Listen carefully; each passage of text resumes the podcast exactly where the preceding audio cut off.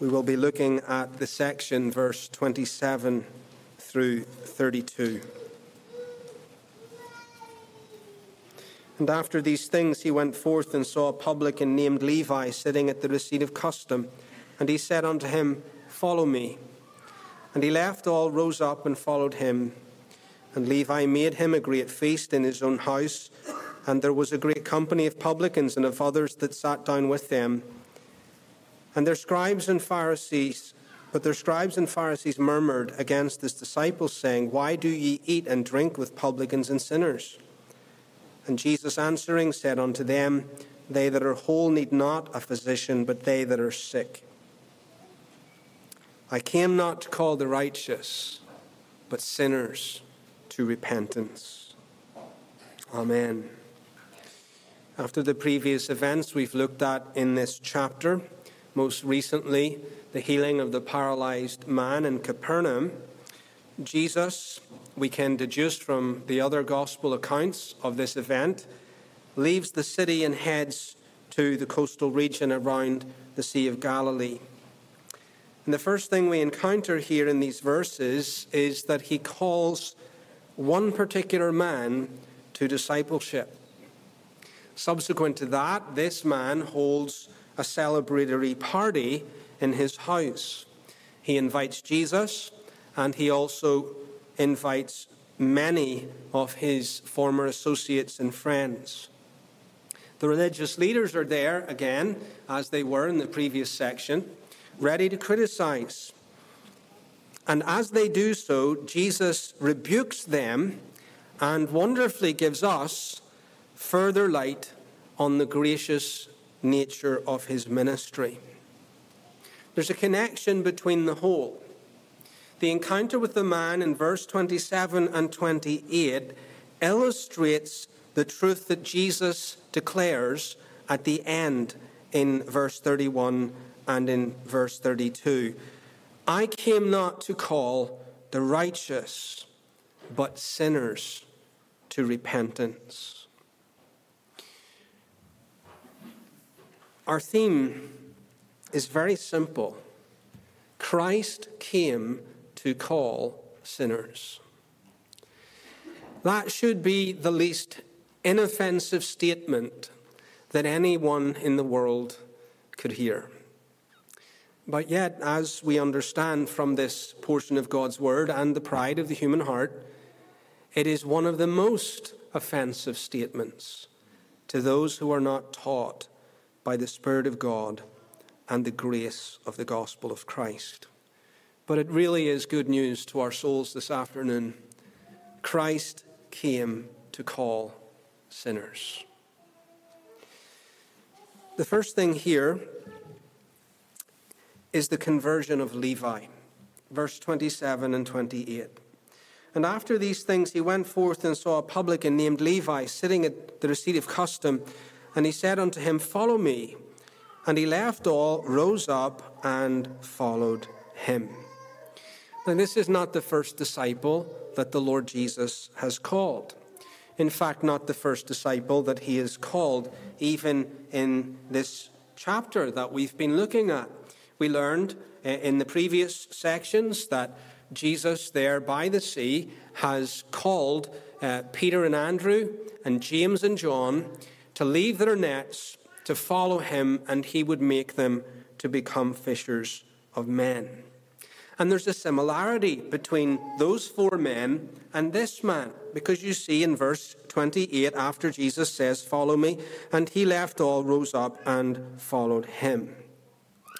But although the two things look the same, there is a significant and notable difference between these events. If I could remind you what we said of those four men, that it was not their conversion. And the reason that we knew that was because Peter, Andrew, James, and John had already been influenced by the ministry of John the Baptist. They were true hearted Jews waiting for the consolation of Israel. They were following John, waiting for the Messiah, and then John points to him and says, Behold the Lamb of God, which taketh away the sin of the world. And then those four men, they uh, they, they follow the Lord Jesus Christ. That's not the case with this man. His name is Levi. In Matthew's Gospel, he's called Matthew. And of course, he ought to know because he is the same man who writes that Gospel. And the reason that we're arguing here that it is his conversion has to do with where he was found. We're told in verse 27 that he was sitting at the receipt of custom. That's a toll booth that was very likely around the sea, and it may have had to do with collecting a, tax on travel. So, if you wanted to cross a river or if you wanted to cross uh, the sea, the Romans would have set up these little tax lodges, and you had to go and pay the tribute to the Roman authorities for the rite of passage. But of course, that was a tremendously offensive thing to the Jew because they were a people under occupation. And so, in the days of the Lord Jesus Christ, one of the, the worst things that you could have done to bring the derision of your fellow countrymen upon you was to act in this capacity on the behalf of the Romans. You would have been seen as a, a betrayer of your people. You would have been an outcast to the devout of the land. And don't we see that when in the Bible, this, this word publican, which is really the tax collector, the one who works for the Roman authorities, Publican is always linked with what? Sinners. In fact, they're used or they're spoken of in the same terms of which many of the Jews would have described the Gentiles, the outcast, the stranger, among the covenant people. But they had effectively excommunicated themselves from the covenant people of God. You know another notable tax collector, don't you? His name was Zacchaeus. And again, Luke is the one who tells us of mercy to that man when Jesus came to Jericho and salvation came to his house. So Levi is not like Peter, Andrew, James, and John, already following John the Baptist and then receiving his preaching concerning Jesus and following him. This man is being converted from a life of rejection of covenant privileges and waywardness. Well, how does it happen? Jesus calls him. Verse 27 Levi sitting at the receipt of custom, and he said, Follow me. Now, obviously, as he sat there in his little toll booth, he heard the words. Just the same way that you're hearing my words today. And I could take the very words of Jesus and apply them to your ears and say, Follow me. But what I can't do is apply them to your heart. But when Jesus spoke words to the ears, he accompanies the audible word with the power of his spirit so that this man is immediately and irresistibly moved in his heart to leave the toll booth and follow Christ. So Jesus calls. Levi comes. He leaves behind his livelihood. But you need to understand here that when Jesus says, Follow me, implicit in that is the call to believe on Christ, to repent of sin, and to follow him. Culturally, as we've said, this man would have been reckoned among the chief of sinners of the day, but now he is found following the Savior, the Lord Jesus Christ.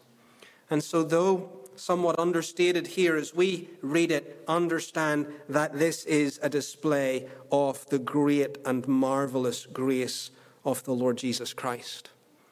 And in some ways, it's connected to everything that we've already seen in chapter 5 and even back into chapter 4. All of those miracles, like the miracle in nature when, when the fish all swim into the net, like the miracles of healing where Jesus heals Simon's mother in law, and then the multitudes that are brought to the house. And then he heals the leper, and he heals the man who was sick of, a pals- of the palsy. All of those miracles, we said, illustrate what Christ does for the soul. And now we meet Levi, and that's exactly what Christ does for his soul. This man in his toll booth is blind and he receives his sight. He is deaf, yet he hears the voice of the Son of Man. He's the leper who needs to be cleansed. He's the paralyzed man that unless he hears with the voice uh, of the Lord Jesus Christ in his soul, he will sit still in his toll booth. But like Psalm 29 in God's providence that we sang today, the voice of the Almighty is heard within his soul. And immediately he left all, he rose up, and he followed him.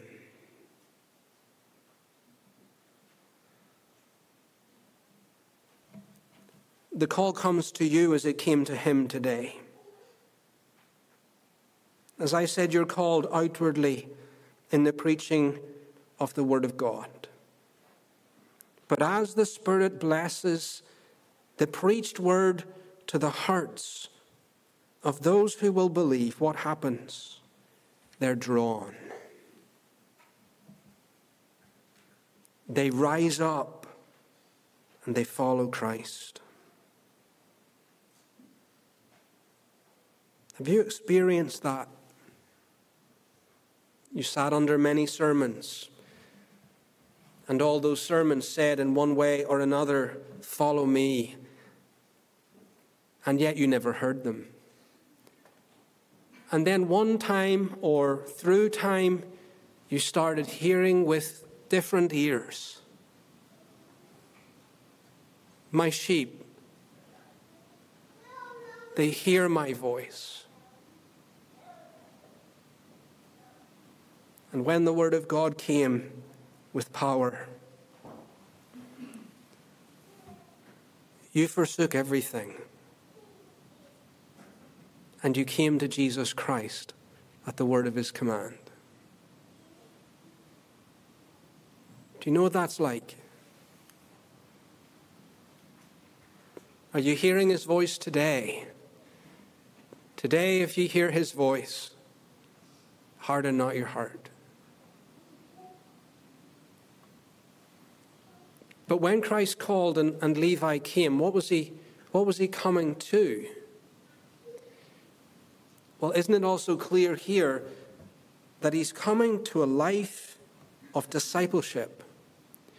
That he's not coming to Jesus merely for the forgiveness of sins, though he will receive that. But he's coming to take freely from Christ everything that is held out to him in the gospel and at the same time, he's coming to give freely to Christ everything that he is as a converted sinner. He turns from the old and he puts on the new. If any man be in Christ, he is a new creature. Old things are passed away. Behold, everything, all has become new. And there are maybe those of you sitting here today and you say, I'm a Christian. And we might respond, How do you know that you're a Christian? And you don't have anything else in your hope apart from the fact that you've been brought up in church and you're still here. Well, that's a good thing. But that does not mean to say that you are a true hearted Christian. If any man be in Christ, he is a new creature. And if that new creation has not happened, all you have is a form of godliness that is utterly void of its power. But when the power comes, sinners rise up and they follow Jesus. They follow Jesus. They leave sin and all of its advantages behind, just like Levi. They walk away from the toll booth. They don't care what it means for their reputation. They're not concerned about the friends that they will have to disassociate with. Christ has become everything to their soul. And for him, they are willing to give up everything so that they might follow him. Jesus doesn't hide the implications of discipleship from people when he preaches the gospel. He doesn't just preach forgiveness of sins. He says, Come unto me, all ye that labor and are heavy laden, and I will give you rest. What glorious words. But then he says, I have a yoke. I have a yoke, and you're going to take it upon you. Don't worry, it's easy and it's light. But it's the yoke of discipleship. If any man will come after me, let him deny himself. Let him take up his cross and let him what? Follow me. Now, Levi only hears the last part of that, but the whole is included. Levi, deny yourself, take up your cross, follow me. And Levi walks in line after the Lord Jesus Christ.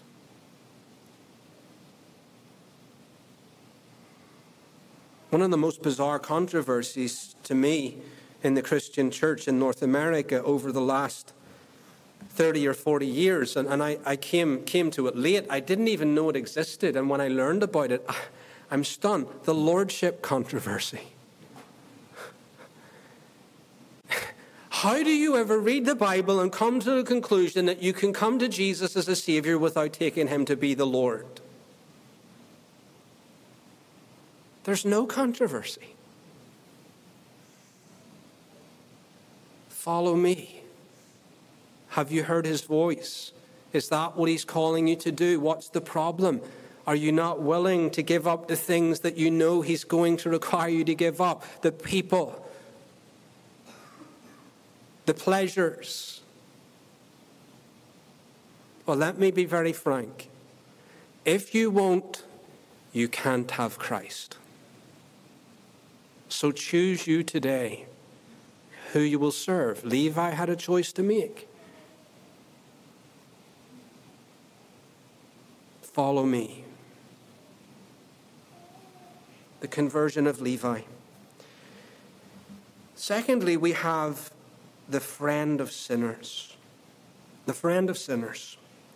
Now, sometime after Levi's conversion, and it would have taken a little time, at least, to have organized, Levi holds a feast at his house. And we read of it in 20, verse 29. And Levi made him a great feast in his own house. And there was a great company of publicans and of others that sat down with, with them.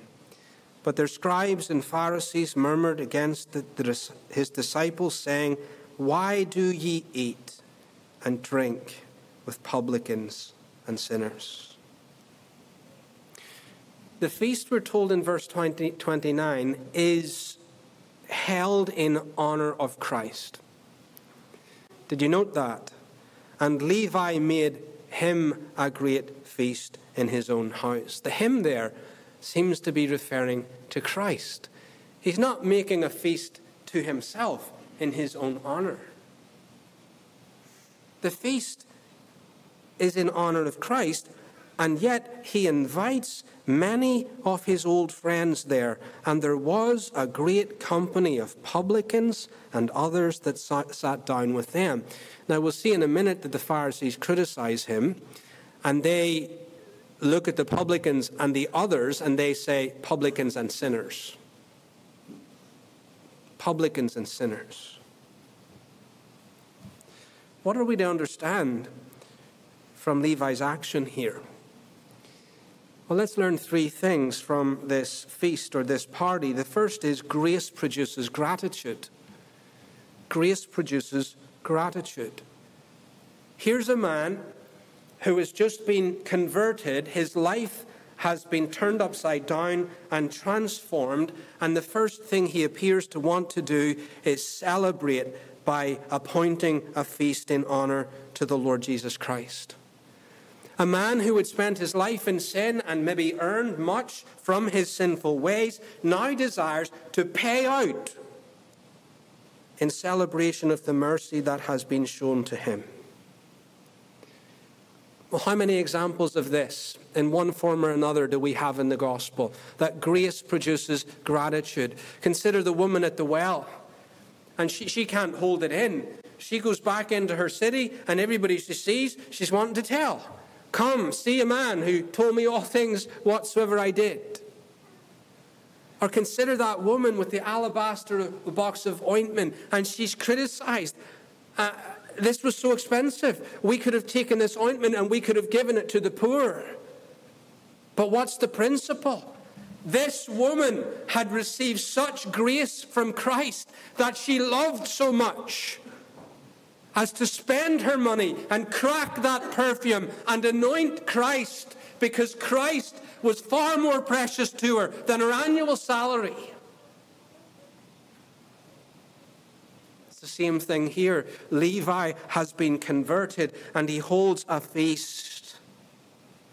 What can I give him? How can I honor him?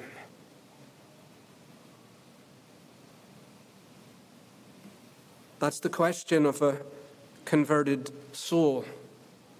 Lord, what would thou have me to do? What can, what can I do now for Jesus who has done so much for me? My hands have to be the Lord. My time, my finances, everything that I am has to be the Lord. I come and present my body as a living sacrifice, holy acceptable unto God. Is that your life, Christian? He has redeemed my life so that I now live for Him in a thankful, joyous life of communion and fellowship with Christ. Grace produces gratitude. The second lesson we learn from this feast is grace makes us missionaries. Grace makes us missionaries. He holds a feast in honor to Christ. And Jesus' other disciples are there, and no doubt these are Levi's new friends. He wouldn't have had any association with Simon, Peter, Andrew, and John prior to that. They would have looked at him and thought, tax collector. But now Jesus and his disciples are there, but that's not where the emphasis is placed in the passage. It's on who else was there. And there was a great company of publicans and others that sat down with them.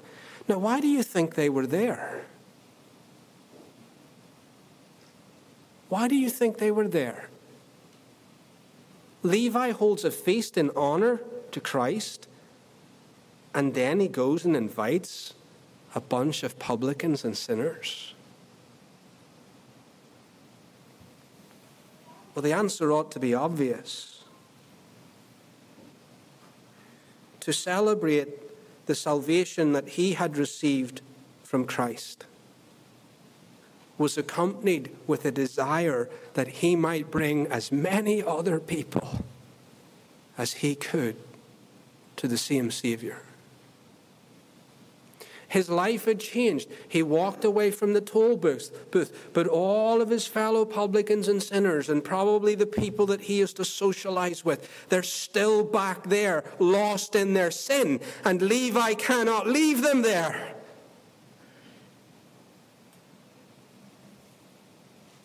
And so he comes up with a plan. I'll hold a feast, and I'll bring Jesus, and I'll bring them to Jesus. How many times have we seen something like this even in the last chapter or so? That conversion to Christ comes with an evangelistic impulse to see other sinners saved. And it acts to find ways to get those people to Jesus, like the friends of the paralyzed man who did not give up when they saw that they had no access through the door of the house, but they ripped the roof off and let him down eh, eh, in, in, into the room to the very feet of Jesus.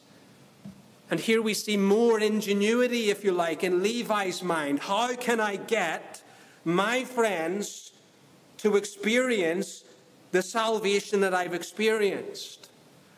I'll plan a party and I'll invite them to come along. Well, think about that in your own life. People that you've left behind in sin that you're burdened for. People that you know in the community, people that you work with that you're burdened for. And the first thing that you, you can think of is you know, I'd love to get them to church because, in a sense, that's the feast at which Christ is present, the public means of grace. How can I get them to church? And so you ask them to come to church and they don't want to come to church. Don't give up. Think about what else you can do. This man said, You all come to my house. And Jesus was there. He used his home, he used his time, he used his resources, but he was determined that others should know the Savior that he met. Let's just state it in very basic terms. He's thinking now evangelistically. Surely you can see that. His life has been changed and he's thinking evangelistically. Do you think like that? Or do you just live in a little cocoon as a Christian, grumping about everything that's wrong in the world? Do you think evangelistically, day after day, how can I get other people to Jesus? There's a third thing that we learn at this feast. Grace not only produces gratitude and makes us missionaries, but grace provokes God's enemies. This salvation that the Lord has bestowed upon sinners that ought to make the heart of everyone rejoice is the same salvation that offends religious Pharisees. They're in and around the feast. I don't know whether they're invited or not, but they're certainly looking in through the window at least, and they're not happy. They're not happy because of the guests who are at the feast. And so they criticize again.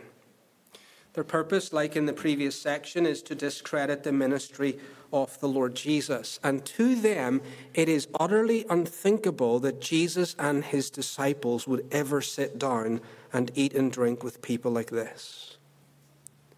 Now, in Luke's account, they're criticizing Jesus' disciples. When you bring the other accounts in, they're directly criticizing Jesus and his disciples. You could compare this with Mark chapter 2 and Matthew chapter 9. Well, what can we say of their criticism? Something very similar to what we said the last time. Remember, their, their problem last time was when Jesus said, Thy sins be forgiven thee. And that was a very fair objection because there's only one that can forgive sins, and that's God. And so, again, here, it's a fair question, isn't it? How is it Jesus, who is supposed to be this religious uh, leader, can be found at a feast with publicans and sinners. How can that be true, for example, when Psalm 1 tells us, Blessed is the man that walketh not in the counsel of the ungodly, nor standeth in the way of sinners, nor, nor sitteth in the seat of the scornful?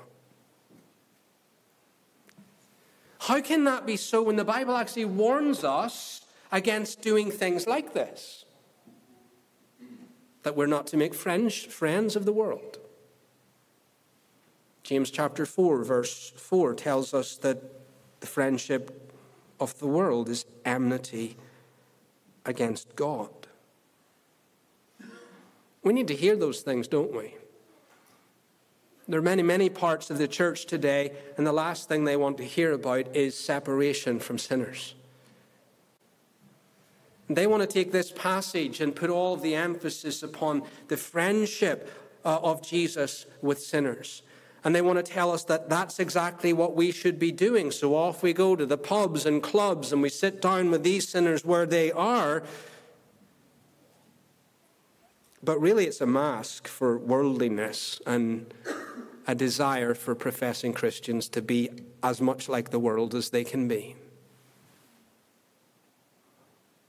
It's a fair question, but it's a flawed question. And its flaw is found in the answer that Jesus gives himself. And this is very helpful for us. Verse 31 And Jesus answering said unto them, They that are whole need not the physician, but they that are sick.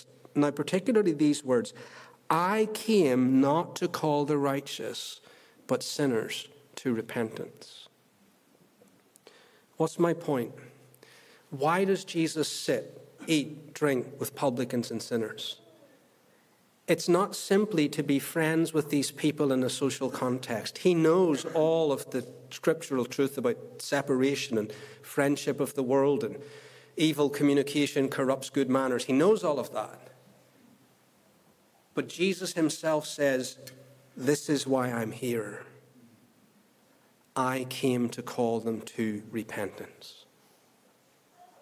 That's very helpful for us as Christians because we don't want to be overtaken with the Pharisaical spirit that goes, sinners, ugh. And we just stand aloof from them and think we're better than them and put them in hell basically by our own judgment. We don't want to, we don't want to fall into that error. But neither do we want to fall into the ditch at the other side where we think that we just go live like them, be with them, and make no difference whatsoever. We said a moment ago that Christians are thinking evangelistically. When you apply that to this kind of friendship with the world, a lawful friendship with the world, let's call it missionary friendship. It's motivated by something, not friendship in and of itself. You're different. You're a new creature. Your desires are different. Your goals are different. Your hope is different. Your morals are different. You can't even really coexist in a true and proper friendship there. But you are friendly, warm, for a purpose. And that purpose is to call them to repentance, not to excuse their sin, not to pretend everything's okay, but to call them to repentance. That's what Jesus did. That's not what the modern Christian is doing. It would give them rickets to even think about confronting sin and calling people to repentance, but not Jesus. So we've got the friend of sinners. Thirdly, we have the physician of souls.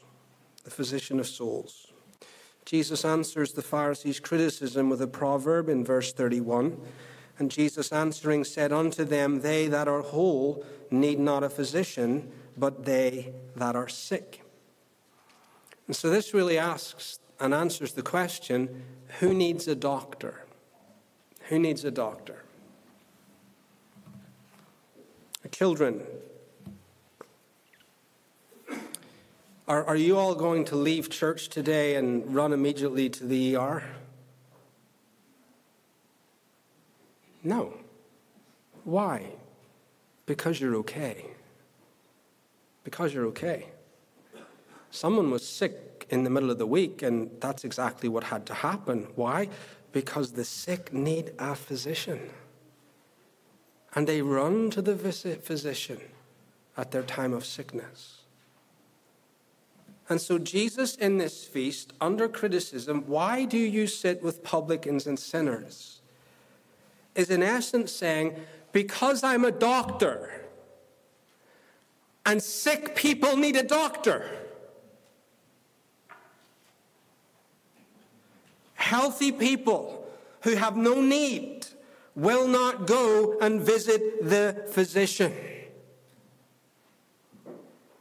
Oh, what a key gospel truth this is. Because it helps us understand who comes to Jesus and why do they come to Jesus. There are many people who are sick in this world and they have no idea they are sick, just like the Pharisees. That's Jesus' point. You think you're whole, and because of that, you have no need of me. You don't even understand the purpose of my ministry. These are men that we find later in Luke chapter 18 who go up to the temple and pray with themselves and thank God that they are not like other men. They fast, they tithe, they do all of these things. They're certainly not sick. They're absolutely intact. They're boasting before God about how well they are. They're sick, but they have no idea that they're sick. God forbid that would be you here today, that when I'm preaching this message, you think, well, this is a wonderful message for everybody else, but as for me, I don't need it. If you think like that, you need it more. You need it more in a sense than anybody else in this room because you're sick and you don't know you are. And your wholeness is the very thing that shuts you out of salvation. There are many who are sick who do not know they're sick. Then there are those who know they're sick, but they try to heal themselves. They misdiagnose their condition.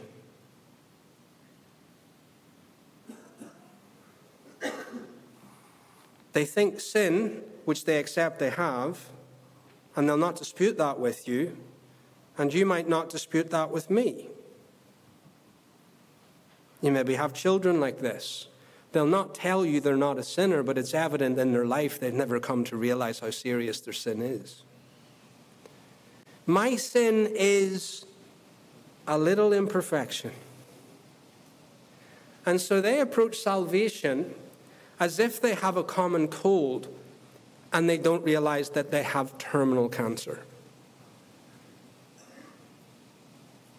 They misdiagnose and then they self medicate. I'll fix the problem myself. I'll try a little harder. I'll get more serious about church. I'll do some religious acts. Maybe this week, because I felt a little pang in my conscience, I'll read my Bible for the first time in ages. I'll actually try to pray. What are you doing? You're trying to be your own physician. The problem is you've come to realize you're sick, but you still do not realize how sick you are because your sickness is not creating sufficient need that you look at Jesus and say, I need him.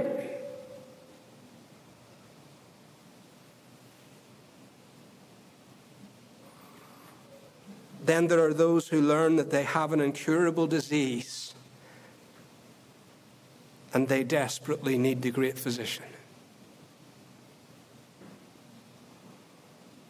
The law is preached, and it opens up to them all of the corruptions of their hearts. They begin to see the extent of their sinfulness. That they are, as God described Israel to be in Isaiah chapter 1, verse 5 and 6. The whole head is sick, and the whole heart is faint. From the top of the head to the sole of the, the foot, there is nothing but wounds and bruises and putrefying sores, and none of it has been bound up. None of it has been mollified with ointment.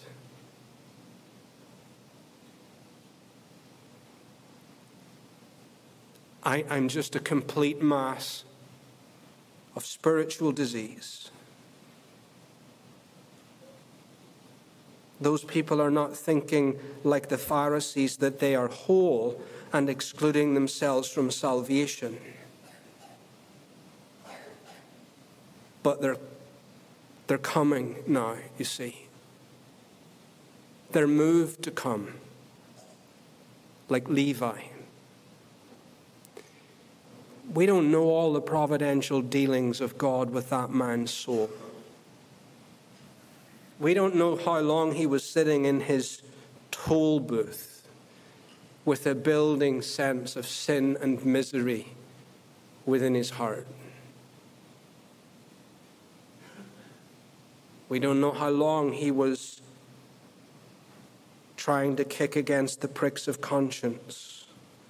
But we know this when Jesus called this sinner, he knew he was sick and that he had to come.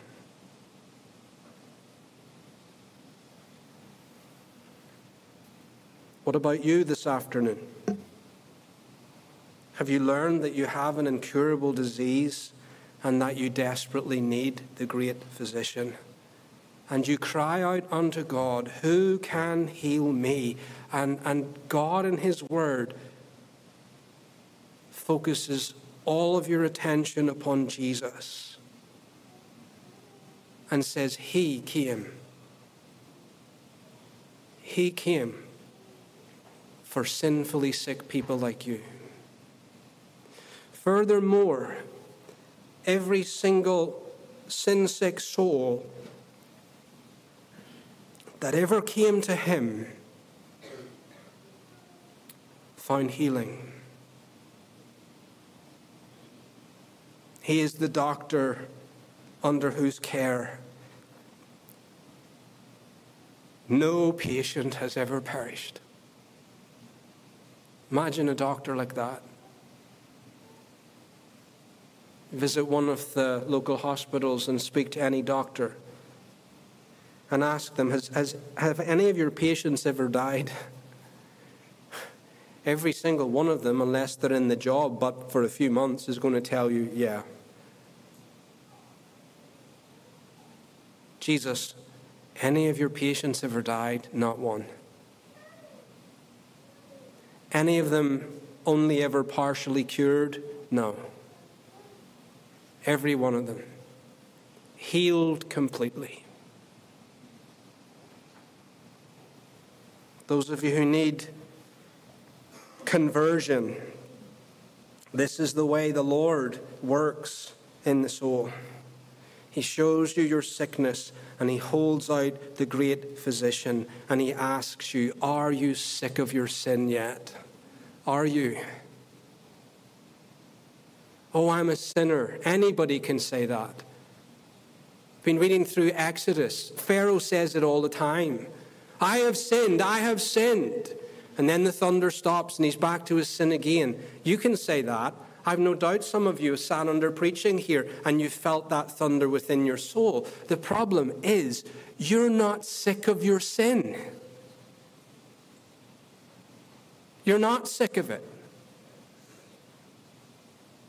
Conviction of sin is an unpleasant inconvenience to you, but it is not enough to stop you in your tracks and to say, I've had enough of sin. I'm sick of it. I'm sick of myself.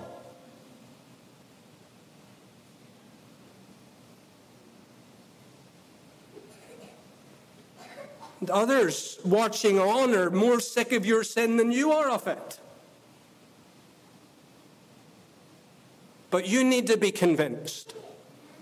You need to see yourself like this. And if you do today, then you're in the hospital where the great physician is held out to you and he says, I am able to deal with every spiritual complaint that you have. Is your heart broken by guilt? Bring it to me. Is your life ruined through the misery of sin? Bring all of its effects to me. Do you look into your soul and see impotence and corruption? Bring it all to me.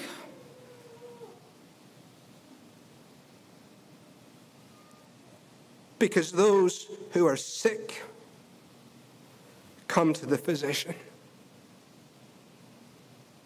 And don't come to me worrying, as you all do here, that you're going to get a bill for my services because it's all free. Free.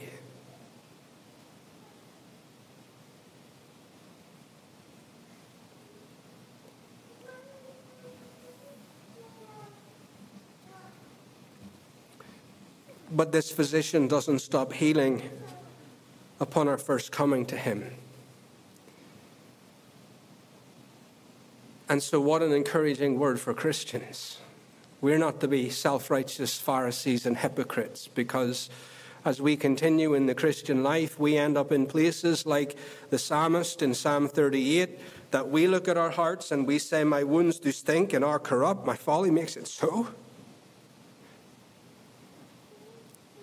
We find ourselves in Romans chapter 7 just stunned at how many times we do the things that we don't want to do and we don't do the things that we do want to do.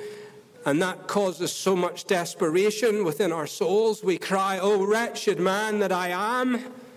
Oh, wretched man that I am! Who shall deliver me? And Jesus says, Me! You're sick, aren't you, as a Christian? You still have this loathsome disease of sin within your soul. Bring it to me.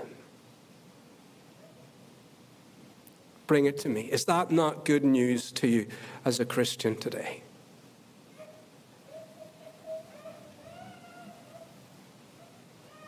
That those who are whole need not a physician.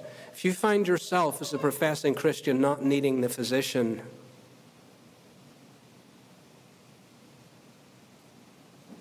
you're, you're too whole. You're misdiagnosing. You're misdiagnosing your problem. And, and you're not living you're not living the Christian life dependent upon the grace of God. But you see, with a truth like this, the Christian can be as honest as he needs to be with his soul because he knows that every malady has a remedy in Christ. Praise God for the great physician. Finally, the call to repentance. They that are whole need not a physician, but they that are sick. I came not to call the righteous, but sinners to repentance. This is Jesus' interpretation of his own proverb. I came to call sinners. The righteous have no need of me, but I came to call sinners to repent. To go back to verse 27 and 28, implicit I said in the call, follow me. That's why Levi rose up, left everything, and followed Jesus. It was an act of repentance. So let's bring verse 31 and 32 together. The proverb explained. How do we understand it? There is a great physician for sin sick souls, but the door into his surgery says repent. That's the only way you get to him. Repent. The physician came to call sinners to repentance. That means those who are sick come knowing their need. And repentance, we're taught by our catechism, involves a true sense of our sin, and a grief and a hatred for our sin.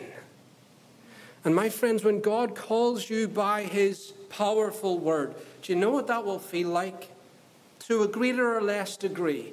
It will feel like loathing yourself, grief and hatred for your sin, and a kind of desperation to run through this door of repentance. Prior to that, repentance was a horrible word to you.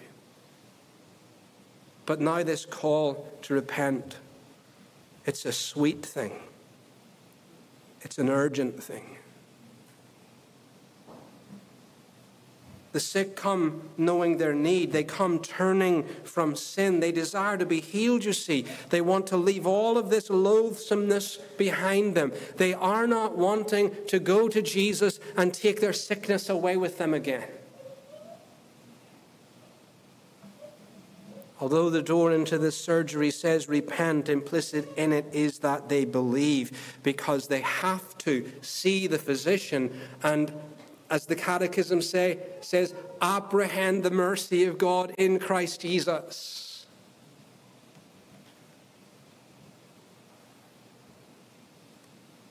that going through the door of repentance to the great physician, they come to one who is not only able to deal with every spiritual sickness they have, but he's willing, he's willing to do so. Because God has preached mercy to them in Christ. Repent. You know that you're sick. You turn from your sickness. You're, sick of your sin and sick of yourself. You, you come repenting, leaving that sin behind, believing that God will be merciful to you for Jesus' sake. And then you find forgiveness. And you find healing. And you turn to go back out of the great physician's surgery and there's a sign on the other side of the door. The way in said, Repent. And the way out says, New obedience. New obedience. Again, the Catechism repentance unto life is a saving grace, whereby a sinner, out of a true sense of his sin and apprehension of the mercy of God in Christ Jesus, doth with grief and hatred of that sin turn from it unto God with full purpose of and endeavor after new obedience. It's in the text, isn't it? It's in this text. Where? Follow me. Follow me. In those two words, Leave everything behind. Bring your sin sick soul to the great physician and walk after him in a life of new obedience. We must never get these things turned round. It doesn't say obedience in the way in to the great physician's surgery, it says repentance. But when Jesus Christ makes us whole, it says new obedience in the way out. Because Jesus would have us deny ourselves, take up our cross, and follow him. Christ came to call sinners to repentance. Follow me. Let's stand for prayer.